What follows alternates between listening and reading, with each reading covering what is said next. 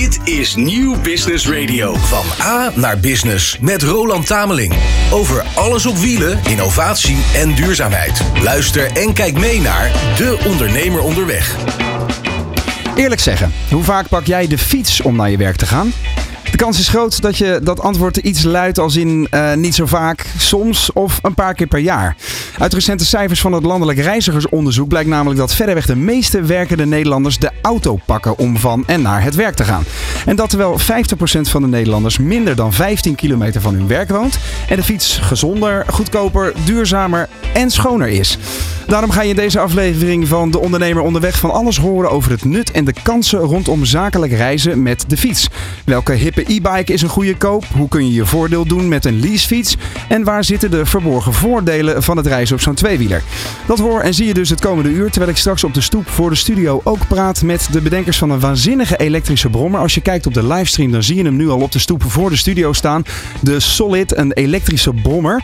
Uh, heel erg boeiend verhaal ook, een mooi ondernemersgeschiedenis daarachter. En we staan op een verrassende manier stil bij het 75-jarige bestaan van de Solex. Jawel, ken je die nog? Dat wil niet missen. Accu's opgeladen? Daar gaan we. Dit is De Ondernemer Onderweg. Van A naar Business met Roland Tameling. Over alles op wielen, innovatie en duurzaamheid. Luister en kijk mee naar De Ondernemer Onderweg. Alles over innovatie en duurzaamheid kun je stellen. Ja, want deze aflevering van De Ondernemer Onderweg speelt zich dus grotendeels op het fietspad af. Maar ook ik, geef ik heel eerlijk toe, zit de meeste kilometers van en naar mijn werk in de auto. Alleen al daarom is het goed dat ik je ook ditmaal kan voorstellen aan een co-host. En dat is deze week een man die wel alles weet over de fiets als slim en misschien wel als onmisbaar zakelijk instrument. We zijn onderweg, dus het is hoog tijd om eh, jouw paspoort eh, in te vullen, beste co-host. Zodat de luisteraar en kijker je beter leert kennen. Wat is je naam? Christian de Heijer. En wat is je functie? Ik ben eigenaar en leaseadviseur bij Fietslease Holland. Fietslease Holland. Heel goed. Hoe reis uh, jij van en naar je werk? Dit is gemeen, hè, deze? Moet ik hier eerlijk over zijn? ja, ja, zeker. Ja, ja. Uh, te vaak nog met de auto. Ja? Waar woon je? Ja, ik woon in Gouda. En waar werk je? In Reewijk. Oh, dat is aan te fietsen, toch? Dat is zeker aan te fietsen. Maar waarom pak je dan alsnog de auto? Ja, je moet toch vaak de weg op nog overdag. Uh, en die fietsafstanden die zijn nog niet, uh, niet te doen. Nee, nee. dat is, uh, je woont dus waarschijnlijk wel binnen die 15 kilometer van je werk. Of zeker, niet? ja. Ja, maar als je ergens anders een afspraak hebt, dan, dan wordt het wat ingewikkelder. Ja, dat ja. geldt waarschijnlijk ook voor veel mensen natuurlijk. Klopt. Gaan we het zo over hebben. wat is het vervoermiddel van je dromen? En nu geen fiets zeggen, want dat geloof ik niet. Nee, heel politiek correct is dat natuurlijk de fiets. Ik racefiets zelf graag ook. Ja. Um, ik heb helaas geen douches op de zaak. Daar ben ik natuurlijk wel zelf verantwoordelijk voor. Maar als het zou kunnen, dan zou ik graag de, de racefiets pakken. Soms. Ja? ja? Ja, want dan uh, pak je de kilometers helemaal makkelijk Daarom. natuurlijk. Ja. ja. heel goed. En um, daar een beetje daarover gesproken wellicht. Want uh, je zal dan ook wel de Alpe d'Huez en zo uh, op je lijstje hebben staan, of ja. niet? Ja. Wat wordt je volgende vakantiebestemming? Italië. Oké, okay, en daar ga je fietsen? Um, helaas dit jaar niet. Nee, normaal neem ik altijd racefiets mee. Ja? Uh, vind ik heerlijk om inderdaad in een andere, ander land te fietsen, andere cultuur. Uh, maar ik heb uh, een drie maanden geleden een dochter gekregen. Kijk eens aan, gefeliciteerd. ja, dankjewel. dus ik vond het, vond het ook weer zo wat om dan 's ochtends drie uur lang op de fiets te gaan zitten en mijn vrouw en dochter achter te Ja, eer, eerder papa dus dan pedalen dit jaar, dit jaar ja. zeg maar. Ja. Ja. Ja. Hey, en tot slot, deze mag je aan het einde van dit uur be beantwoorden. Vind ik mooi dat we dan het cirkeltje rondpraten. Wat moet er veranderen aan de manier waarop wij reizen in Nederland? Maar die mag je dus straks, uh, straks uh, beantwoorden. Want eerst even over Fietslease Holland en, en jouw rol daarbinnen. Wat doet Fietslease Holland? Ja, de naam zegt het allemaal al natuurlijk. Maar uh, welke klanten bedienen jullie? Ja, inderdaad, de naam zegt al een hoop. We zijn een fietslease maatschappij. Uh, en wij bieden in de breedste zin van het woord uh, leaseoplossingen voor het gebruik van een fiets. Zowel uh, richting de consument als richting, richting de bedrijven. Mm -hmm. Um, en dat uit zich voornamelijk in, uh, in full service lease. Een operational lease vorm waarin wij ook zorgen voor het onderhoud, voor verzekering, uh, reparatie, pech-op service. Eigenlijk alles wat erbij komt kijken. Ja. Uh, naast de trappen. Um, en daarnaast doen we ook een gedeelte financiering van zakelijke fietsparken. Uh, voor bijvoorbeeld verhuur, voor deelgebruik uh, okay. en dat soort dingen. Ja. Uh, voor deelgebruik als in voor, voor partijen zoals Check bijvoorbeeld die, die, die nu fietshalen aan, aanbiedt bijvoorbeeld? Of? Um, nou ja, niet het publieke deelsysteem, maar bij ons is dat voornamelijk bijvoorbeeld organisatiedeelfiets. Hè? Okay. Je ziet veel zorgorganisaties die ambulante medewerkers hebben die ja. de weg op gaan met een fiets. daarvoor zetten we dan bijvoorbeeld een deelpool in. Uh, zodat die medewerkers onderling gebruik kunnen maken van, uh, van de fiets op het moment dat zij die nodig hebben. Wanneer is het bedrijf eigenlijk opgericht? 2016. Oké, okay, en dan, wat was dan op dat moment het, het punt in jouw hoofd dat je dacht, nou ik vind zelf fietsen leuk, te gek, lekker racefietsen her en der. Maar hier zit een, een, ten eerste een verdienmodel in en ten tweede een service waar zakelijk Nederland op zit te wachten. Ja, die aanleiding was, uh, vroeger had je het Nationaal Fietsplan. En die term fietsplan, die gebruiken wij nog steeds. Precies, gaan we het zo ook over hebben. Ja, ja. Uh, die regeling die veranderde in, in 2015. die ging toen over naar de werkkostenregeling. De vrije ruimte moest je daarvoor aan gaan spreken als werkgever. Mhm. Om een fietsbelasting voordelig aan te kunnen bieden. En dat was eigenlijk een beetje de, de periode inderdaad dat ik, ik kwam met iemand in gesprek. Die had een keer de fiets op afbetaling in de markt geprobeerd te zetten. Een fietsenwinkel. Um, dat ik die twee oplossingen eigenlijk aan elkaar koppelde. Hè. De fiets op afbetaling was in basis best wel een goede mogelijkheid om hem binnen die vrije ruimte te, te plaatsen. Ja. Uh, en daar is eigenlijk gestart. Uiteindelijk in 2016 uh, begonnen daarmee. Uh, heel ander aanbod eigenlijk toen neergezet. Omdat vooral de vraag kwam vanuit bijvoorbeeld fietsverhuurbedrijven. Die zeiden, hey, ik wil een financiering voor mijn fiets. Uh, of voor mijn fietsenpark. En nog Als in om, om snel veel uh, eenheden te kunnen aanbieden? Bijvoorbeeld. Ja? ja? Ja, en nog niet eens zozeer die werkgever die dat hem voor een werknemer wilde, wilde inrichten. Maar nou, in die loop der jaren is er een hoop veranderd weer. En, uh, en is dat aanbod allemaal uitgebreid. Ja. En voor wat voor klanten doen jullie dit dan zo uh, zakelijk gezien uh, zijn dat voornamelijk bijvoorbeeld werkgevers. Hè, die dus inderdaad de werknemer een, een fiets van de zaak willen bieden. Ja. met fiscaal voordeel. maar daarnaast... hoeveel medewerkers hebben dat soort bedrijven dan? Wat zei je? Hoeveel medewerkers hebben dat soort bedrijven dan? dan kun je wat namen noemen misschien? Uh, ja hoor, ja, nee, we zitten in de zorg bijvoorbeeld met, met Quintus, de stichting Drie, drie Gasthuizengroep. Uh, maar we hebben ook bijvoorbeeld deelfietsen voor, voor een volk, Volkerrail, ja. Voor Leger des Hels, zulke, soort, zulke soort partijen. Um, dat zijn over het algemeen bedrijven nou ja, vanaf ongeveer 20, 30 medewerkers tot, tot 500. Ja, ja, ja oké. En die, um, die hebben natuurlijk allemaal hun op maat gemaakte wensen, kan ik me zo voorstellen. Ja, dat klopt. Ja, dus wij bieden inderdaad een heel breed assortiment aan fietsen. We zijn in die zin een onafhankelijke leasemaatschappij. Ja. Uh, wat wil zeggen dat wij niet uh, verbonden zijn aan een fietsfabrikant of, of, of aanbieders. Uh, maar ook altijd inderdaad meekijken met zo'n werkgever. Waar wil je heen en wat voor fietsen zijn toepasbaar? En uiteindelijk ook die medewerker die, die de fiets kiest natuurlijk een zo'n breed assortiment uh, mogelijk te kunnen aanbieden. Ja. Ik ben ook zo benieuwd, want het, uh, we hebben de belofte aan het begin van dit uur gegeven. De, degene die luistert en kijkt, gaat straks allerlei oplossingen en goede tips krijgen van jou over uh, hoe je fietsen op een goede manier zakelijk inzet. Um, en er zijn vast ook heel veel um, bedrijven die belangen naar niet weten hoeveel voordelen er allemaal zijn in Nederland. Hè? Ja. Is, het, is het heel erg gesteld met de kennis op dat vlak of valt dat mee? Nou ja, het valt op zich mee, maar heel veel mensen die, die hebben de klok wel horen luiden. Maar die, die weten niet waar de klepel hangt. En uh, het, het is ook best wel een, een, een weerwar van verschillende fiscale regelingen. Waar uh, je moet er niet zelf eigenlijk gaan induiken om te kijken wat voor jou past. Maar je moet je echt wel uh, kunnen laten adviseren door iemand die zegt: hey, dit is jouw situatie. Ja. En dit is dan de beste toepassing. want voor een ZZP'er is dat weer heel anders als voor een MKB'er die bedrijfsmatig de fiets inzet. Ja. En voor die MKB'er is het ook weer heel anders dan voor een werkgever die dit voor medewerkers wil inzetten. Um, dus er is inderdaad veel informatie te verkrijgen. Die is niet overal, uh, overal bekend. Nou, dan is het des te fijner dat jij er bent, eh, Christian, vandaag. Uh, maar er gebeurt meer in de wonderenwereld van mobiliteit. Dus uh, hoogste tijd voor het laatste nieuws voor onderweg. Van A naar Business met Roland Tameling. Over alles op wielen, innovatie en duurzaamheid. Luister en kijk mee naar De Ondernemer Onderweg. Zo is dat. Omdat er elke week uh, zoveel te vertellen is, uh, Christian, uh, wil ik graag ook elke week eventjes de laatste ontwikkelingen in de mobiliteitssector met de kijker en luisteraar en met jou even bespreken in dit geval. Um, afgelopen week zagen we natuurlijk het aangekondigde massa-ontslag bij VDL in VDL Netcar in. Daar hebben we het net even over gehad, ook in het vorige uur. Luister dat vooral even terug. maar wat is jou zoal opgevallen in jouw branche de afgelopen week? Um, nou, dus de afgelopen week kwam dat in, uh, in verschillende branchemedia naar voren. Het was ons al iets eerder bekend. Um, het is echt een, een fietsenbranche iets. Maar het, het merk Cowboy, uh, zegt je misschien wat. Hè? Het is een, een, een, wat hippe tegenhanger van de Van Moof. Uh, in Nederland meer bekend. Uit België, die heeft ervoor gekozen om samen te gaan werken met de vakhandel. En dat is best wel een interessante keuze. Mm -hmm. Gezien een aantal jaar terug zei iedereen de fietswinkel gaat verdwijnen. alles gaat naar internet. Alles direct to online, consumer. Direct to consumer. Ja. Um, er zijn een heel aantal fietsenmerken die daar natuurlijk op ingesprongen zijn. Hè, van Moven is een groot voorbeeld van hier in Nederland. Uh, en dus ook een cowboy uit België. Mm -hmm. uh, die er uiteindelijk toch achter zijn gekomen dat de fiets en de fietsenmarkt helaas nog niet zo werkt. Of, of op dit moment gewoon nog niet zo werkt. Um, en uiteindelijk toch weer die, die samenwerking gaan zoeken met de vakhandel. En vooral voor de serviceafhandeling en het persoonlijke contact, wat uiteindelijk een fietsgebruiker wil hebben. Want ik wilde net zeggen, waar zijn ze achtergekomen dan? Wat werkte niet in hun model? Serviceverlening. Ja. Ja, onderhoud. Hè. Kijk, iedereen die... Uh, en er worden nog steeds heel veel verkocht. Hè, dus dat doen ze uh, enorm goed. Mm -hmm. uh, en ook een Van Moof. Qua branding en marketing is dat natuurlijk enorm wonderenswaardig hoe ze dat hebben neergezet. Maar vervolgens heb jij een fiets als gebruiksvoorwerp die ook onderhoud en service nodig Ja. heeft. En op het moment dat jij die niet lokaal kunt afnemen, maar naar een servicepunt moet, waar er bijvoorbeeld twee, drie van in Nederland zijn. Of je moet afspraken gaan maken uh, online, waarbij er een monteur langskomt. Uh, die bijvoorbeeld ook weer in een heel aantal gevallen geen Nederlands spreekt. Of niet van de problemen af weet. Ja, dan ben je ook alweer weer snel klaar met het gebruik van zo'n product. Uh, en dan loop je aan de achterkant dus leeg. Ja. En dat is iets waar, uh, waar zulke soort fietsenmerken inderdaad uh, steeds vaker achter komen. Dat zien we ook gebeuren. Uh, en waardoor een cowboy nu dus zegt: we gaan toch die samenwerking met de vakhandel opzoeken. om die service en, en garantie te kunnen bieden. Ik kan me voorstellen dat de kijker en luisteraar nu denkt: ja, natuurlijk, dat zag je van mijlen ver aankomen. Ik Ja. zag de fiets zo van de brug vallen, zeg maar. Hoe Ja. zie jij dat?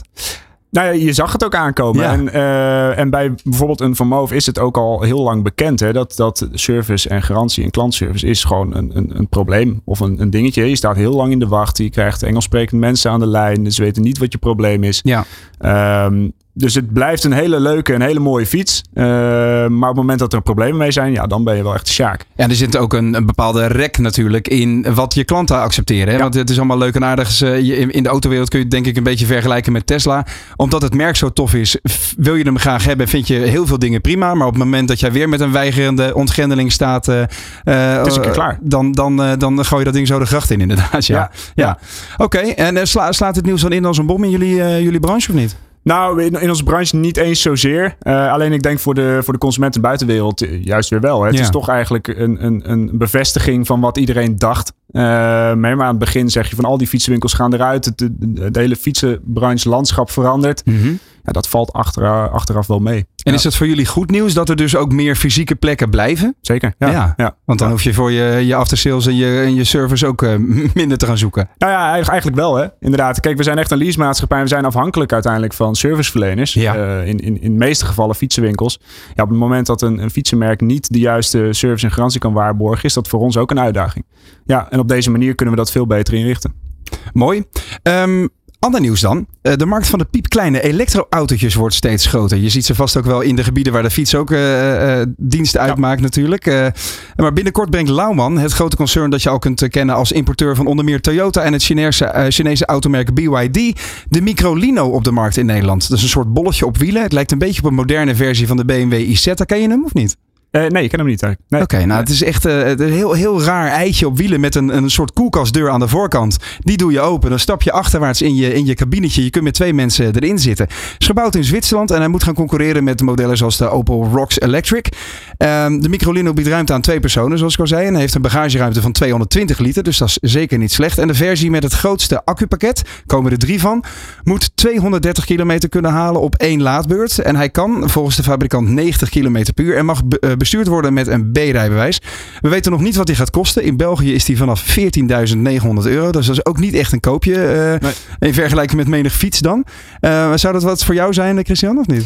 Nou, het is wel een markt die we sowieso in de gaten houden. Hè. Kijk, zeker voor zakelijk gebruik eh, zijn zulke soort voertuigen heel interessant. En, en we zitten natuurlijk in een ontwikkeling waarbij de steden eh, emissievrij moeten gaan worden. Ja. Eh, waarbij je dus toch al heel snel kijkt naar elektrische oplossingen. Nou, de fiets is er daar één van. Maar in het verlengde daarvan heb je natuurlijk een heel aantal andere oplossingen die best wel in dezelfde categorie geschaard kunnen worden. Ehm, die heel interessant gaan worden voor zakelijk gebruik. Dus het zou ook zomaar kunnen zijn dat daar een soort extra tak vanuit jullie komt. Wie weet. Ja, ja. wie weet. ja interessant.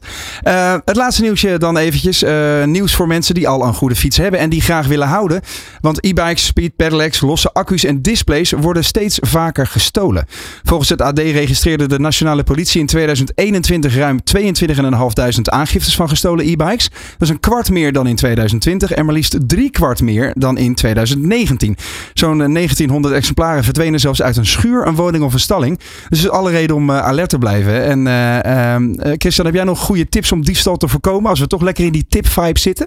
Tweede slot. ja. Ja, tweede slot. En kijk, heel veel fietsen worden tegenwoordig zonder ringslot al uitgeleverd. Hè? Dus de, de wat hippere merken van Ja. boven Cowboy zit over het algemeen geen slot op. Eh, Nee. ehm, zet die er echt op. Want het is leuk dat ze uitgerust zijn met een GPS-tracker. Maar onderaan de streep kost het meer moeite om die terug te halen dan om natuurlijk je verzekeringsaanvraag in te dienen. Ja. Ehm, dus uh, tweede slot, zet hem goed op slot en hou hem in de gaten. Uh, dat is eigenlijk het enige wat je ervan kunt maken. Ja, inderdaad. Ik heb ook even een aantal tips uh, verzameld van de ex andere experts die ik hier even over heb, heb gesproken. inderdaad, Tip 1 is, zet je fiets altijd op slot en vast aan de vaste wereld. Dus aan bruggen of aan ja. hekken of aan huizen. Um, ook als je hem binnenzet dus. En uh, de tweede tip is een open deur, maar gebruik dus een goed slot inderdaad. Het liefst zelfs twee beugel- en hangsloten met het keurmerk ART en minimaal twee sterren. Ik ja. zie jou uh, uitgebreid meeklikken, uh, knikken, dus dat, dat gaat de goede kant op. En dan, je, je had het net over die GPS-trekkers. Dat was voor mij iets nieuws. Ik wist wel dat die hippe dingen van, van Move en Veloretti en zo dat, dat erin hebben. En ze zitten steeds vaker in het frame. Hoe werkt dat precies? Kun je dat kort uitleggen? Ja, heel vaak worden die tegenwoordig, hè, de fietsen worden ook steeds meer uh, connected eigenlijk gemaakt. Ja. Dus je kunt vaak met je app kun je al dingen uh, op je fiets aflezen of, of dat soort zaken. Waar dat voorheen gewoon echt vast op de fiets zat. Hè. Inderdaad een display en de, de computer zat in de fiets. Ja. Um, daar worden nu ook steeds meer die functionaliteiten als GPS aan toegevoegd. En uh, waar je eerder een GPS achteraf zou moeten inbouwen, of in ieder geval de fiets daarmee zou moeten uitrusten, mm -hmm. zie je nu heel vaak dat die gewoon in het frame al bij fabrikage wordt verwerkt. Is het een nuttige ontwikkeling, denk jij, of niet? Ja, enerzijds wel. Alleen anderzijds um, is het, kijk, vanuit de fabriek is het sowieso een betere oplossing dan achteraf inbouwen. Mm -hmm. Want dat is kostbaar. Um, maar uiteindelijk moet je die fiets ook gaan terughalen. En de diensten die daarvoor beschikbaar zijn, zijn ook weer kostbaar. En als je dat dan weer afzet tegen, hè, denk even als een consument. Ik betaal of een verzekeringspremie of ja. een abonnement voor een GPS en terughaaldienst. Ja, is dat vaak niet in verhouding. Dus investeer gewoon dan maar in een goed slot, inderdaad. Ja. Eigenlijk ik las dat er bij Stella 36 mensen elke dag bezig zijn om gejatte fietsen terug te halen. Ja. Dat is dus voor zo'n organisatie ook een ontzettende druk. Ja. ja.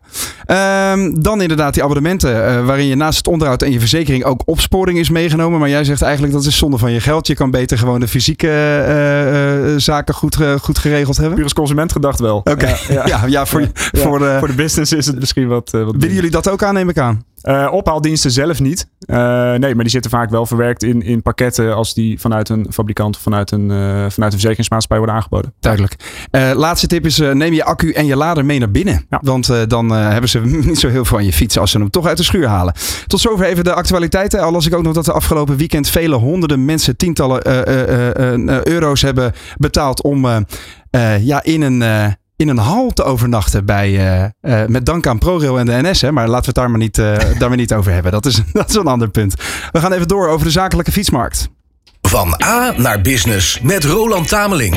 Over alles op wielen, innovatie en duurzaamheid. Luister en kijk mee naar De Ondernemer Onderweg.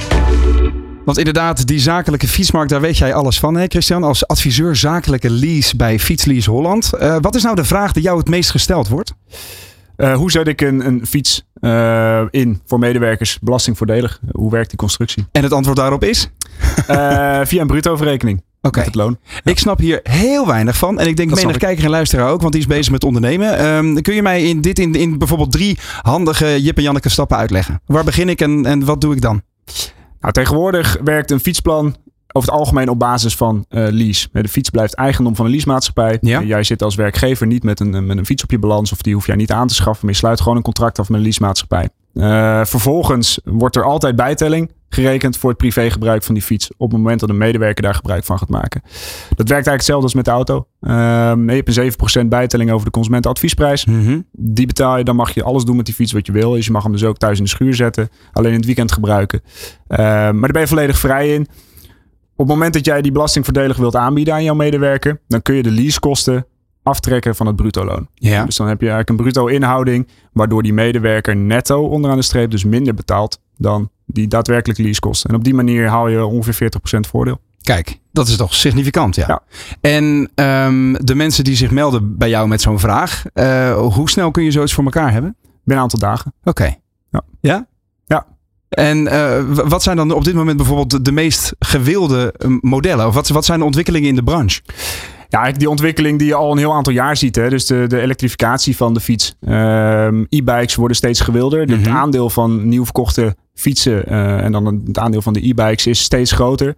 Uh, en dat zie je ook bij ons in de lease. Hè? Het zijn vaak de wat duurdere fietsen die geleased worden. Omdat dus die netto kosten relatief laag blijven. En ze ook ja. per maand worden betaald. Over wat voor bedragen hebben we het dan? Hebben we het over een aantal tientjes per maand. Ja, maar, zeg maar als je het hebt over de duurdere fietsen zeg maar, aan, aan, In aan aanschaf. aanschaf, ja? Ja, loopt dat zo al richting de 3000 euro voor een e-bike. Ja. Ehm, en ook de gemiddelde prijs überhaupt van een fiets over alle categorieën breed. Ja, dan zit je ook al over de 1000 euro heen. Echt hè? Ja. ja. En dus dat gaat, dat gaat fors omhoog. En de reacties van mensen die dat soort bedragen horen. eh, ten eerste, naar wat voor, eh, in wat voor soort lease termijn of maandtermijn eh uitzicht dat dan, zo'n aanschafprijs? Vaak 36 of 48 maanden Ja. termijn. En dan ongeveer 80, 90 euro per maand. Ja. Ja. En dan voor de gebruiker dus inderdaad alleen die bijtelling in principe. Ja, op het moment dat de werkgever de volledige leasekosten betaalt, heb je alleen de bijtelling. Op het moment dat die werkgever zegt ik wil dit kostenneutraal aanbieden, dan eh, betaal jij die netto eh, verrekening. Wat gebeurt het meeste eigenlijk? Waar kiezen de meeste werkgevers voor? Puur alleen aanbieden. Ja? Ja. Maar dat is toch voor de werknemer helemaal niet zo interessant, kan ik me voorstellen. Nou, onderaan de streep dus wel. Hè. Op het moment dat je die, die kosten bruto verrekent, Ja. eh, betaal je dus netto veel minder dan dat jij normaal zelf zou doen. Ja. Eh, en als jij die eh, maandkosten dan optelt over de leasetermijn en Mhm. je zet dat af tegen de aanschaf van zo'n fiets, dan ben je vaak minder kwijt. Dan heb je wel eh, die nieuwe e-bike die jij wilt. Hè? Want je kunt gewoon zelf jouw e-bike uitkiezen. Ja.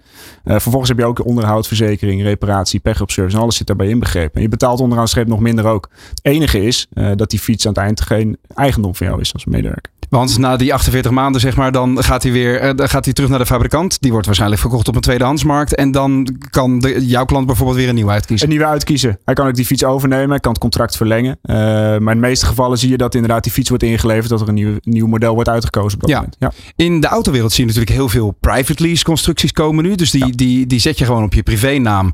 Dus niet zozeer als werk, eh, werknemer. Maar die kan de werknemer wel ook gebruiken vanuit zijn mobiliteitsbudget bijvoorbeeld. Is dat een ontwikkeling waar jullie op aanhaken? Ja, wij bieden sowieso inderdaad ook een consumentenproduct. Ja. Hè, Dat uitzicht in een private lease, dus een full service eh, abonnement eigenlijk hè, voor drie, vier jaar.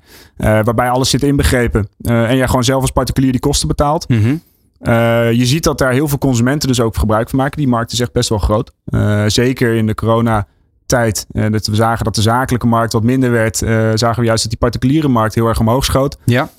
En zo zie je inderdaad ook dat we zijn nu, eh, bijvoorbeeld de laatste tijd, komen er best wel veel medewerkers van de NS komen eh, bij ons aankloppen, omdat zij dus uit een mobiliteitsbudget eh, fietsen mogen uitzoeken. En Juist. dan gaan ze inderdaad voor een private lease optie die ze bij ons afsluiten. En aan het begin van dit uur zei ik al eventjes dat de fiets bij lange na nog niet het meest gekozen woon-werkverkeermiddel is. Nee. Waar zit dat hem in, denk je? Want hij wordt dus, als ik jou goed begrijp, steeds vaker aangeboden door werkgevers in Nederland. Ehm, maar de werknemer vindt het vooral waarschijnlijk heel mooi om het in dit, in dit weekend klaar te hebben staan voor het ritje richting eh, de Bollevelden. Ja, ja. Nou, als je kijkt naar de, de fietskilometers in Nederland, ehm, is dat over het algemeen inderdaad eh, recreatief. Hè? Dus de, de fiets als woon-werkverkeer staat ergens op drie uit mijn hoofd. Ja. Ehm, daar worden niet zo heel erg veel kilometers woonwerk eh, op die fiets afgelegd. En dat heeft denk ik vooral gewoon te maken met een, met een stukje gedrag, een stukje instelling die we Ja. hebben. Je pakt liever de auto, je zit droog. Je staat wel in de file, maar dat neem je dan voor lief. Eh, en als het lekker weer is, pakken we wel de fiets. Maar inderdaad, voor de rest blijft hij staan. Ja, het is ook een, een, een punt dat volgens mij het moeilijkst is voor werkgevers om dat gedrag te veranderen. Hè? En er zijn eh, allerlei financiële prikkels eh, waar we het straks ook nog even over, over kunnen hebben. Ehm, en die, ehm, de- de- ik ben ook nog wel even vers- benieuwd naar de verschillen tussen de opties voor ZZP, MKB en grootzakelijk. Maar daarover straks meer. Want eerst ga ik even kijken naar een voertuig voor de studio hier op de stoep waar bijna elke voorbijganger tot nu toe even stil bij staat. De Solid MX. Dit programma wordt net zoals de transitie naar elektrisch onderweg mede mogelijk gemaakt door MKB Brandstof. De transitie naar elektrisch onderweg. En dit is, dames en heren, jongens en meisjes, misschien wel een van de meest spectaculaire manieren om elektrisch onderweg te zijn. Dit hier, wat voor mijn neus staat, is de Solid MX. Een elektrische brommer. Met een soort, nou, die had, die had net zo goed uit een eh, futuristische film kunnen komen. Ik zal hem even omschrijven voor de, eh, de, degene die nu niet in staat is om eh, mee te kijken naar deze show. Het is een heel rank frame. Hij is, nou wat zal het zijn, een centimeter of eh 25 in breedte. Met een heel grote veer in het midden achter een accupakketje. Dat is omkleed met duidelijke roestvrij stalen panelen. Heel stoer, heel clean. En Nou, ik denk als je hier uh, mee naar je werk gaat, heb je alle bekijks van de wereld. En uh, de man die daar mede verantwoordelijk voor is, die staat hier naast de Solid MX. Ik ga er niet eens voor staan, cameraman Mark, want ik vind het zonde. Ik ga er even achter staan. Maar Harm Besseling, jij bent van, uh, van Next Motors, de, het moederbedrijf achter Solid. En jij bent zogezegd de geestelijk vader van de Solid MX. Kom even naast me staan, dan kan, dan, kan de kijker hem ook nog steeds bekijken. Um, waarom zat Nederland te wachten op deze Solid? Uh, nou, zoiets is er nog niet. Uh, iets wat ook echt degelijk is en niet de schijnduurzaamheid heeft van veel elektrische scooters nu. Schijnduurzaamheid, wacht even, daar ga ik meteen op aan. Wat bedoel je daarmee? Nou, als hier het huidige aanbod in de markt, dat is heel veel plastic en niet zulke goede batterijen. En dat is gemaakt om uh, duurzaam te doen, maar die, na een paar jaar is het, uh, valt het uit elkaar bij wijze van spreken. Ja. En dit is gemaakt zoals de naam al doet vermoeden om echt heel lang mee te gaan en heel capabel te zijn buitengewoon robuust als we het letterlijk vertalen dus. Ja, klopt. Ja. Ik, eh, ik, las in een, eh, in een interview dat eerder met jou is afgenomen um, dat jij uh, jeuk krijgt van, uh, van entrepreneurs en, en, en start-ups die heel veel claimen, dan heel veel miljoenen binnenhalen en uiteindelijk met een product komen op de markt dat eigenlijk gewoon niet doet wat, het, wat, wat ze beloven. Hoe heb jij um, de realisatie van de Solid dan aangepakt? Als jij het zo anders wil doen? Um, ja, wij hebben hem ook echt gemaakt. Uh, en wij weten wat hij kan. En dat communiceren wij ook naar buiten. In plaats van andersom. Dat je eh, commerciële ondernemers uh, hebt die van alles willen maken. En dat al beloven naar de markt. En daar ook een prijskaartje aan hangen. Mm En dan heel lang ontwikkelen en heel veel geld hebben verbrand. Uiteindelijk niet waar kunnen maken wat ze hebben beloofd. En daarmee een heleboel mensen duperen. wij kiezen voor een andere uh, route. Dus wij maken eerst het product. Wij weten wat hij kan, wat de specificaties zijn, wat de prijs is. Mm -hmm. En dat uh, bieden wij aan aan de, aan de markt. Maar hoe weet je dan, um, laat ik het anders eerst even formuleren. Wanneer ben je hiermee begonnen? We zijn in 2016 begonnen. En uh, we hebben eerst drie verschillende motoren ontwikkeld. Ja. En die staan ook eigenlijk klaar om na de Brommer ook op de markt gebracht te worden. Als in echt grote, grote motoren? Ja, klopt. Uh, maar die markt is heel conservatief. Uh, dus we hebben besloten om de, de bromfiets eigenlijk eerst naar buiten te brengen. En wat langer de tijd te nemen voor de, voor de motorfietsen die eigenlijk ook klaar, klaarstaan om ook uh, geïntroduceerd te worden. Ja, nou, we gaan het straks hebben over de, de cijfers, de prestaties en kosten. Maar laat me eerst je even het podium geven om jouw kindje even aan de wereld uit te leggen. Laat hem vooral even zien aan de kijker. Wat maakt de Solid MX nu anders dan bijvoorbeeld een Brekker of een andere concurrent die je hier hebt? En al die Chinese um, eh, merken die bijvoorbeeld ook met dit soort eh, apparaten op de markt komen. Eh, ja, ik geef jou de microfoon en laat maar zien wat we zien. Ja, um, deze bronfiets is helemaal van staal gemaakt. Er zit geen kunststof op. Uh, daardoor is hij veel steviger, veel robuuster, veel meer breed inzetbaar. Zowel onrood als offroad. Uh, ja, met de bedoeling om zo lang mogelijk mee te gaan en zo goed mogelijk kwaliteit te bieden aan de klant. En dit wordt allemaal in het Friese um, Makkum gemaakt? Uh, Marsum, naast Leeuwarden. Marsum naast Leeuwarden. Mijn topografie laat me weer eens akelig in de steek vandaag. Maar um, dus heel duidelijk gekozen voor robuuste, duurzame materialen. Um, en hier in het midden, als je meekijkt via de livestream, dan zie je ook uh, wat ik bedoel. Hier in het midden, achter een aantal roestvrij stalen panelen, uh, zie je de naam Solid. En daar zit ook het accupakket in, hè, Harm? hoeveel kilowattuur zit hierin? Ja, klopt. in dit model zit 3,5 kilowattuur. Waarmee we voorbij de 100 kilometer actieradius komen. Okay. En um, als ik deze meteen zou willen aanschaffen via jullie, wat, uh, wat zou ik dan moeten neerleggen? Ja, hij staat voor 58, 150 euro op de, op de webshop. Oké, okay. ben ik meteen uh, even benieuwd wat Christian daarvan vindt straks. Maar dat klinkt niet als weinig geld. Um, nee, het ligt eraan waarmee je het vergelijkt. Dus je, je noemde eerder de Brekker. Mm -hmm. En uh, die is een stuk kleiner, een, stuk minder kapaal, een stuk minder breed inzetbaar dan deze, laat ik het zo noemen. Uh, en die is met vergelijkbare specificaties toch een stuk duurder. Ja, dus, dus uiteindelijk is dit een betere deal. Waar heb je, uh, laten we even naar de andere kant lopen van, van de Solid. Um, waar heb je de financiering, hoe heb je die rondgekregen? Want je zegt, hè, we wilden eerst het product bouwen, doen wat we beloven. Maar dat moet wel van de grond komen. Hoe heb je dit dan gerealiseerd? We hebben in de opstartfase hebben we een crowdfundingcampagne uh, online gehad. Daarmee hebben we het eerste stukje kunnen doen. En daarna hebben we een aandeelhouder in de vorm van de, de FOM, de Friese Ontwikkelmaatschappij, aan boord gehaald. En die hebben ons uh, eigenlijk tot aan de startstreep geholpen. En nu gaan we de markt op. En nu is de bedoeling dat we op eigen kracht gaan, gaan draaien. En dus niet meer afhankelijk zijn van externe financiers. We hebben het over eigen kracht gesproken vandaag uitgebreid over fietsen. Hè? is dat een, nog een, een, een, uitbreiding van jullie aanbod wat je zo zien zitten? Een, een, een solid fiets? Nee, op dit moment denken we niet aan fietsen. we hebben deze brommer.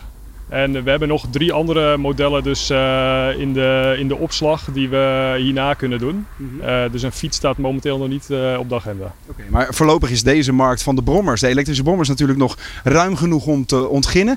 Ik vind het echt een. Nou, je moet echt even deze, dit item kijken als je hem luistert nu. Want je weet niet wat je ziet. Het ziet er super gaaf uit.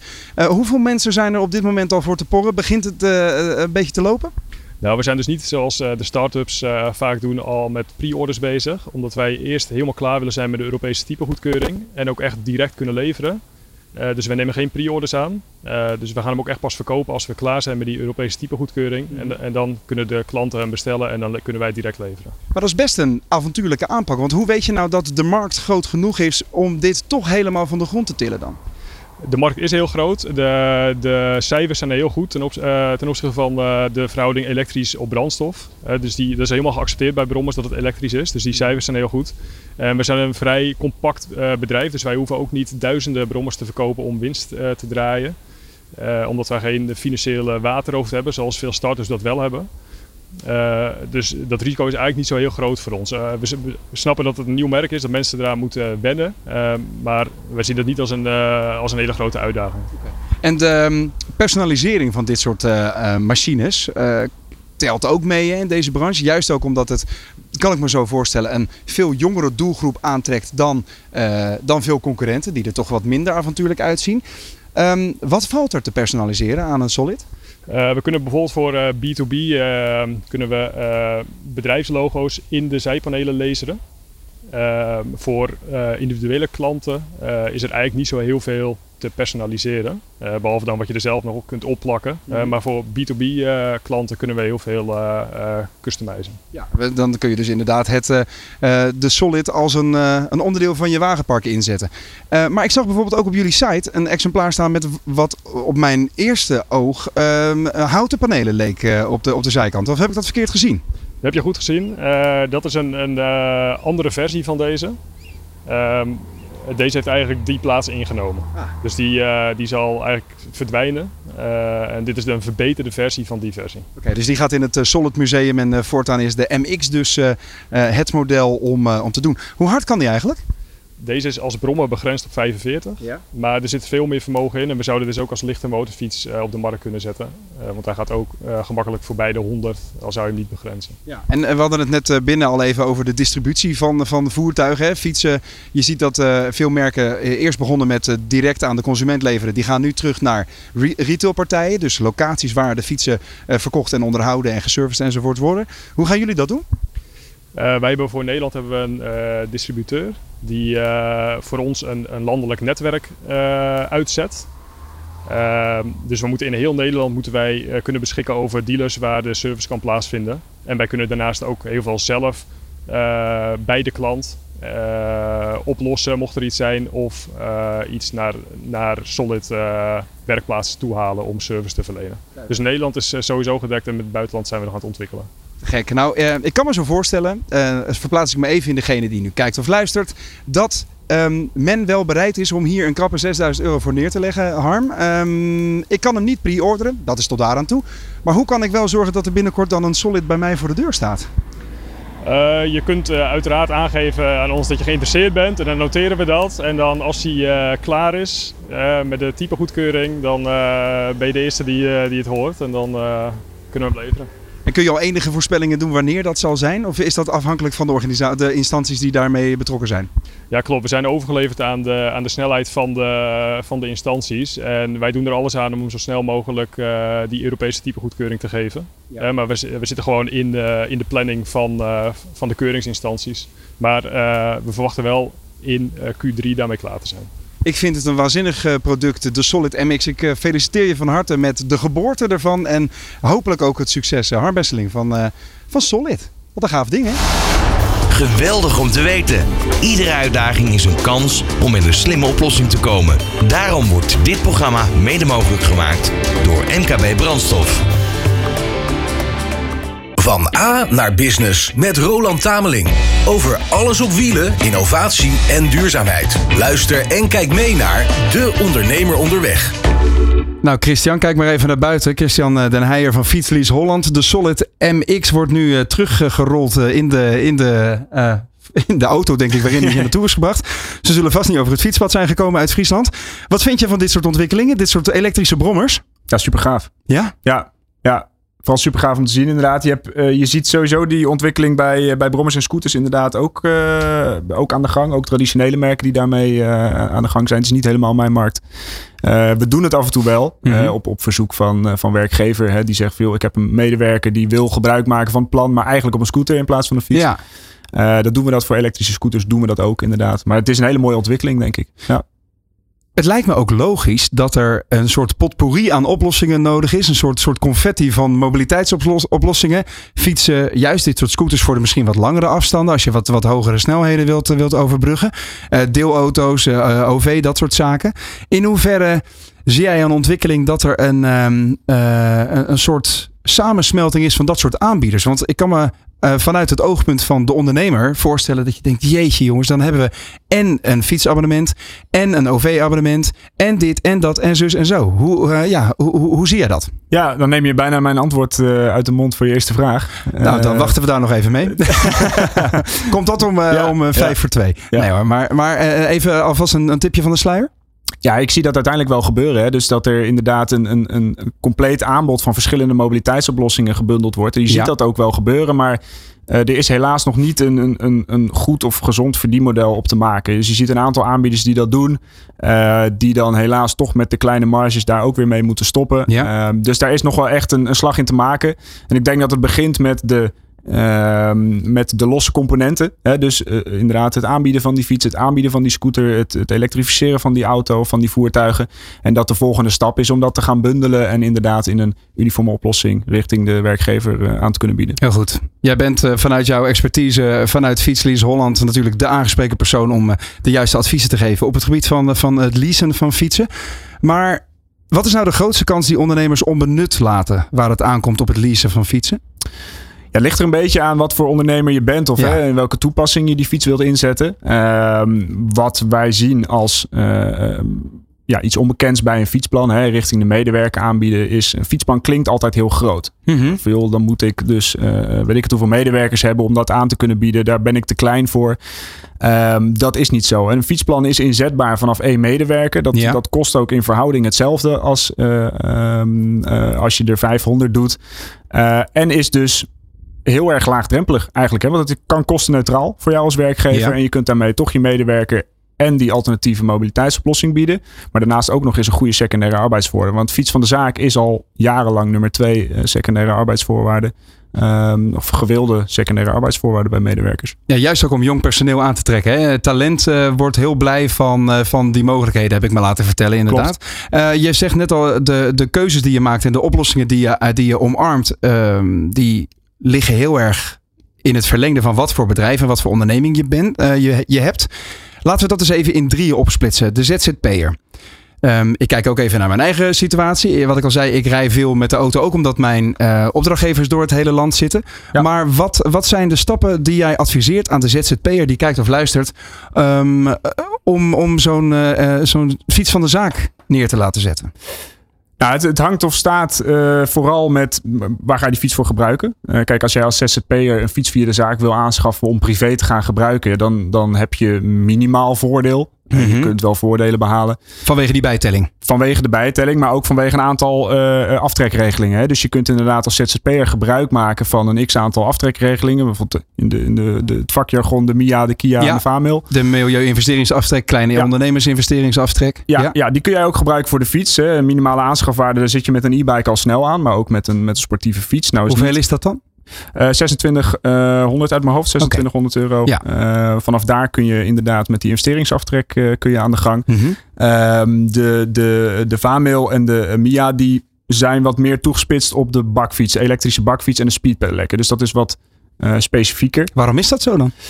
Uh, die durf ik niet te beantwoorden. Nee, maar ook waarschijnlijk uh, heeft dat te maken met het uh, zakelijk gebruik van zo'n Precies. fiets. Het is Hè, echt, dus eh, de, de, de overheid wil waarschijnlijk een beetje voorkomen dat iedereen zomaar... eh, racefiets, eh, ja, precies. mountainbike. Ja, kijk, Ja. een een e-cargo bakfiets is natuurlijk heel goed zakelijk in te zetten. En ook de speed pedelec is een heel mooi alternatief voor de auto. Ja. Mooi. Ehm, verder nog tips voor ZZP'ers waarvan je zegt, nou dit moet je echt even weten? Nou ja, dat je dus enerzijds die gebruik kan maken van die regelingen. En, en twee, dus dit ook gewoon een, eh, eh, een heel mooi alternatief kan zijn. En een laagdrempelig alternatief voor, eh, voor andere vervoersmiddelen. MKB'ers dan? Mensen zeg maar, eh, of bedrijven met eh, ongeveer eh, eh, 5 tot eh, 50 medewerkers. Daar kun je dus vooral kijken naar het fietsplan. Hoe bied je zo'n medewerker een fiscaal voordelige fiets van de zaak? Nou, Mhm. dat kan dus kostenneutraal met een fietsplan. Een fietsplan is vanaf één medewerker inzetbaar. En Ja. valt, en dat is vaak een vraag die naar voren komt, valt ook volledig buiten de vrije ruimte van de werkkostregeling. Dus in, in de praktijk eh, eh, wil dat dan zeggen dat je per medewerker moet gaan kijken? Of per team? Of per, eh, laat ik het zeggen, hoe, hoe kleed je het fatsoenlijk in? Dat kun je dus per medewerker inderdaad afhankelijk laten zijn. Hè? De, de spelregels. Je mag als werkgever mag je binnen een fietsplan zelf de spelregels bepalen. Ja. De overheid zegt alleen je, je betaalt bijtelling voor het privégebruik. En that's it. Ja. Eh, voor de rest mag jij zelf helemaal bepalen eh, wat voor soort fietsen vallen er in zo'n fietsplan. Moet je minimaal 1, 2 dagen per week eh, met de fiets naar het werk komen? Mhm. Vervalt jouw reiskostenvergoeding of blijf je die behouden? Ehm, hebben wij een bijdrage die we leveren als werkgever? Dat zijn allemaal dingen die jij zelf mag invullen, ehm, waar jij niks voor hoeft te onderbouwen. Maar ik kan me ook voorstellen dat jij vanuit jouw expertise af en toe bepaalde adviezen geeft. Wat, wat, Hoe luiden die dan? Nou, kijk, het fietsplan is dus in basis kostenneutraal. Ja. Alleen op het moment dat je hem volledig eh, basis inzet zonder een bijdrage te leveren, dan heb jij vanwege die bruto verlaging Mhm. eigenlijk als werkgever een voordeel.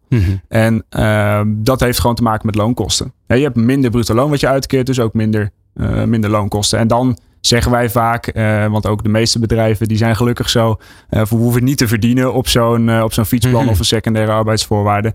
Dan bieden wij dat als bijdrage. Een stukje wat wij hier voordeel uithalen, dat wordt teruggestopt in de stimulering van het gebruik van die fiets. Ehm, en vaak zien we daar dus inderdaad een, een, een constructie ontstaan. Een aantal tientjes per maand of 10 euro per maand of 20 euro per maand wordt Ja. bijgedragen. En daarmee wordt alsnog dat voordeel weer groter gemaakt voor die medewerker. Dan heb je het over een financiële prikkel dus. Ja. We zeiden eerder al, een financiële prikkel kan ook worden gebruikt om die mensen meer op de fiets te gaan zitten. Eh, Een goed voorbeeld daarvan is recent de ANWB. Die geeft de mensen die wandelen en fietsen naar, hun, eh, naar het kantoor 18 cent eh, per, per kilometer. Dat is significant, kun je Ja. wel stellen, zeker op jaarbasis. Zie je daar mooie praktijkvoorbeelden dat je zegt, nou dit werkt gegarandeerd. Ja, dat, in zulke soort voorbeelden inderdaad. Hè. Dus eh, be- laat die reiskostenvergoeding ook bestaan voor alternatief gebruik. Of verhoog hem juist inderdaad Mhm. voor alternatief gebruik. En ik denk dat daar uiteindelijk de stimulering ook uit voort moet komen. En dat is enerzijds een verantwoordelijkheid van de, voor de werkgever. eh, maar anderzijds ook van de overheid. En daar blijft hij helaas achter. Als je kijkt naar landen als België. eh, is de fiets van de zaak vele malen aantrekkelijker dan in Nederland. Wat hebben ze daar wat wij niet hebben dan? Veel meer voordeel vanuit de overheid. Dus eigenlijk is een fiets daar bijna gratis. Eh, daar zie je dus ook bijvoorbeeld speedpedelecs van, van 7.000, 8.000 euro. Die gaan als warme brandje- broodjes over de toonbank. Ja. Er zijn fietsenwinkels die voor 50, 60 procent draaien op de leasefiets van de zaak. Maar is het dan gesubsidieerd of wa- wat voor voordelen hebben zij dan? Ja, dat wordt inderdaad wordt daar gewoon voor een heel gedeelte gesubsidieerd ehm, vanuit de overheid. Om, om dat maar zo makkelijk mogelijk te maken. De voordelen zijn gewoon veel groter. Heel inhoudelijk eh, durf ik daar niet allemaal uitspraken over te doen. Dan moet ik je Belgische collega gewoon Dan even een Belgisch uitnodigen. collega even uitnodigen. Ja, Hey, ja. Een uur is, het blijkt alweer veel te kort, eh, Christian. Want ik en nog één, één laatste vraag over de, de grootzakelijke partijen. Is, is daar nog een groot verschil of is dan alleen de schaal groter? de schaalgrootte. En ook op een gegeven moment kun je natuurlijk gaan kijken naar zakelijke toepassingen voor het Mhm. gebruik van die fietsen. hè. Dus waar we het inderdaad al eerder over hadden, is de steden die op slot gaan voor, voor uitstoot. Ja. Ehm, daar kun je echt gaan kijken naar de, de specifieke e-cargo bikes als zakelijke oplossing voor het bezorgen van, eh, van pakketjes, voor ehm, dienstverlening, facilitair en dat soort zaken. Ja, ik moet meteen denken aan het, eh, eh, het, Groningen, het Groningen ziekenhuis, geloof ik. Het ziekenhuis in Groningen. Dat eh, fietspaden heeft laten aanleggen. Dat een eigen fietsonderhoudsbedrijfje en eh, grote parkeerhavens voor fietsen heeft en zo. Dus ook zover kan je gaan om het daadwerkelijk collectief door te, door te laten, laten breken. Klopt. Ehm, kijk eens even naar buiten, zou ik bijna zeggen. Want er staat op dit moment een wat, wat oudere Volkswagen Caddy voor de deur. Maar ook een tweewieler ernaast waar veel over te vertellen valt. Ik ga even naar buiten. Dit programma opent samen met MKB Brandstof de oplossingen naar duurzaam onderweg. Ja, uh, zijn we daar? Ja, daar zijn we, verdraaid. Hier voor de deur van de studio op het Mediapark van de Radiofabriek staat een Volkswagen Caddy die uh, nogal uitbundig is bestikkerd met de tuinderij gewoon uniek. En als je goed luistert, hoor je op de achtergrond aankomen wat zij onder andere aanbieden. Op een Solex zit Rick van Meel. Rick, van harte welkom op eh, de stoep hier voor de studio. Fijn dat je er bent vanuit het Westland. Hè? Zet even je motortje van het voorwiel af. Dat tegenwind. Ja, ja oostenwind. Hè? Dus we moeten even een beetje bijtrappen. Maar goed, ik ben, ik ben op tijd. Goed dat je er bent. Even in een notendop. Ik legde het net al een beetje uit aan de hand van de bestikkering van je bus hier op de achtergrond. De tuinderij, gewoon uniek. Wat doen jullie? Wij zijn een recreatieve feestlocatie die ons uh, richt op uh, particuliere zakelijke markt. Uh, van jong tot oud, iedereen die wat leuks te vieren heeft, ja, die komen ons terecht voor hele bijzondere activiteiten. Ja, dat kun je wel stellen. Ehm, ik zal even meteen een disclaimer inbouwen. De, de, vader van Rick, Joop van Meel, was, een, een, was ooit tuinder, hè? Hij was ooit tuinder en was gek van Solexen en verbouwde zijn oude tuin naar een Solex verhuurlocatie. Solex Tours. Fantastisch. Ik heb het zelf ook meegedaan. En de zoons van Joop, die, die, ja, die, die um, zetten zijn legende voort, mag je wel stellen. En uh, dat doen jullie onder, onder andere door Solex Tours in de regio. Hè? Onder andere met, uh, met, uh, met oude potjes op je hoofd en langere leren jassen. Je weet niet wat je ziet. Het ziet er fantastisch uit. En het blijkt een enorme hit te zijn ook Vooral onder zakelijke partijen. Hè? Kun je daar wat over vertellen, Rick? Zeker weten. Nou, wat ik zeg, dit jaar doen we 20 jaar de Solex Tour verhuren in Nederland. Ja. Um, ja, uiteindelijk is het uit de hand gelopen hobby. We begonnen met een, een brommetje of 40. Op een gegeven moment werden dat al snel 100, ruim 100. Toen zijn we van, in 2010 van locatie geswitcht. En inmiddels zijn we een feestlocatie met. En de Solex Tour is een onderdeel van het bedrijf. Ja. We hebben binnen in de kas 13.000 vierkante meter aan kas. Uh, dat is een feestlocatie. Daarin doen we wc-pot race, plankgas door de kast, een scootmobielwedstrijd. Ja, lachen, gieren, brullen. Van jong tot oud, iedereen kan zich vermaken. Binnen- en buitenactiviteiten. Ja, en dat compleet met catering. Dus je bent gewoon op één adres, ben je, kan je heel dag vermaakt worden, inclusief een lekker hapje eten. En dat uh, slaat aan. Hè? Ook, het is zelfs bekroond, want jullie zijn uitgeroepen tot uh, het beste zakelijke uitje van. Nee, vertel. Moet ik goed zeggen, namens de ANWB, het leukste uitje van Zuid-Holland. Daar zijn we tweede geworden. Ah. Nou, fantastisch. Dat is, ja, dat is, ook, dat is ook een heel mooie medaille, inderdaad. En um, um, nou, dat, dat, dat blijkt goed te lopen. Uh, die Solex, hè, daar, uh, die, die is vijf, uh, moet ik het goed zeggen, 75 jaar geleden is die op de markt gekomen. Hè? Um, hij wordt niet meer nieuw verkocht, als ik me niet vergis. Maar nog wel in een soort moderne versie. Hè? In feite wel, ja. Alleen ook wij kijken naar de toekomst. En in deze tijden van duurzaamheid, die vraag wordt steeds groter in de, in de markt. Ja, is het gewoon belangrijk dat wij ons daar ook op richten op de toekomst. Wat ik zei, 20 jaar Solex Tour. Ja. Inmiddels ook tijd voor vernieuwing. Dus we, we, denken aan de toekomst. Wat kennen we nog meer? -hmm. En als jullie onze website volgen, de komende tijd zal er meer bekend worden. Want we zijn bezig met een nieuw product. Ter vervanging van wellicht ooit de Solex. Oh ja? Maar daar meer over. Dus dan gaat het, het oude pruttelende tweetakt motortje wat hier, hier op het voorwiel rust met een klein rollertje duwt hij het voorwiel vooruit. En daardoor wordt de fiets zogezegd of de Solex vooruit geduwd. Zeg ik het zo goed? Klopt, klopt helemaal inderdaad. Er zit een rol in. Op het voorwiel doet hij balanceren. En daardoor wordt hij inderdaad voortbewogen. Maar dat gaat dus verdwijnen zeg jij? Nou in de toekomst, uh, we denken erover na. We ja. zijn bezig om het, uh, ja, toch de, de, duurzame kant van, uh, van, van deze tijd waar we in leven. Maar krijg je dan klachten van Westlanders die jullie stoeten voorbij zien komen rijden en denken, oh die, die twee takken rook, daar zijn we klaar mee van Mil? Nee, zeker niet. Goeie vraag. Nee, nee, nee de, de, meeste mensen reageren nog steeds positief. Die vinden het kick om uh, dit te zien in het straatbeeld. Ja. Maar tijden veranderen. Kijk naar de hele samenleving. Uh, de tuinderij is ook ieder jaar bezig met vernieuwing. Uh, nieuwe producten, uh, elektrische steppen, hebben we, hebben we ook al een aantal jaar. Nou, de Solex Tour doet het nog steeds goed. Um, alleen ja, wat ik zeg, we denken wel, nou in de toekomst gaan we hier nog vijf jaar mee door. Of staat er binnen nu een aantal jaar een vervangen model? Want ja, de vraag is er vanuit de markt. En dan moet je proberen op in te spelen over dat inspelen gesproken. Viel me van de week op uh, um, dat jullie een samenwerking zijn begonnen met een. Uh, jullie zitten op de rand van het, van het Westland en Midden-Delfland, hè, tegen Schipluiden aan. En niet ver daar vandaan is onlangs een nieuw Van de Valk Hotel geopend. En daar zijn jullie. Jullie hebben de handen ineengeslagen. Wat bied je precies aan? Nou, dat is een goede vraag. De, de totaaloplossing voor bedrijven en organisaties die op zoek zijn naar een compleet dagprogramma. En Van de Valk Hotel die staan voor kwaliteit. Mm -hmm. uh, die zijn goed in overnachten en een hapje erbij. Uh, wij zijn ook goed in een hapje erbij. Alleen wij bieden een dagprogramma aan. Dus gasten kunnen totaal ontzorgd worden door een leuk programma om met een rondvaart, met een uh, ouderwetse Volkswagen Kevis bieden we aan. Nou, dat is hartst, hartstikke leuk. Uh, de Solex Tour buiten, uh, de wc-pot race. Een totale beleving. Ja. Wij met de nostalgische setting van de tuinerij van de Valk met een nieuw concept, tenminste een nieuw mo modern hotel. -hmm. En dat in één is een totale beleving. En ik zag dat je dan dat de klanten of de gasten worden dan van en naar jullie gereden in, in, in een soort klassieke bus, hè? Inderdaad, nou je zegt het goed. Uh, wij beschikken over twee ouderwetse nostalgische Amerikaanse uh, touringkarren. Die hebben we omgebouwd tot, uh, tot promotiewoord Westland. Ja. Zijn vol bestikkerd met, met bloemen, met groente en fruit. Fantastisch, eye-catching. Ja. Dus de to totale beleving begint al bij de hoteldeur van de Valk. Nou ja, en we hebben eigenlijk dezelfde klanten. Of het nou multinationals zijn of overheidsinstellingen, die komen allemaal bij ons over vloer, maar bij Valk ook. Ja. Nou, zo, zo kan je elkaar versterken. Een optimistische promotie voor het Westland mag je het wel noemen. Maar ook voor uh, de tuinderij van de, de, de, mannen van, van Mil. Want het is, uh, het is een, uh, een mooie manier om, om je feestje te vieren daar denk ik. Ook om je bij, bijeenkomsten te houden. Ehm, ik heb geen aandelen maar ik ben gewoon erg enthousiast. Vooral ook omdat die Solex natuurlijk 75 jaar lang toch wel een Hollandse icoon is mag je wel stellen. En nu dus op een hele mooie manier ook voor zakelijke initiatieven een de derde leven leidt mag je wel stellen. Ja. Um, meer informatie Rick, waar kunnen we dat vinden? Nou, detuinerij.nl. Nou, daar kan je een uh, totaal uh, aanbod vinden wat wij doen aan binnen- en buitenactiviteiten. Vanaf 20 personen tot aan uh, 3, 350 gasten staan we klaar. zes dagen in de week, van dinsdag tot en met zondag. particuliere markt bedienen we ook.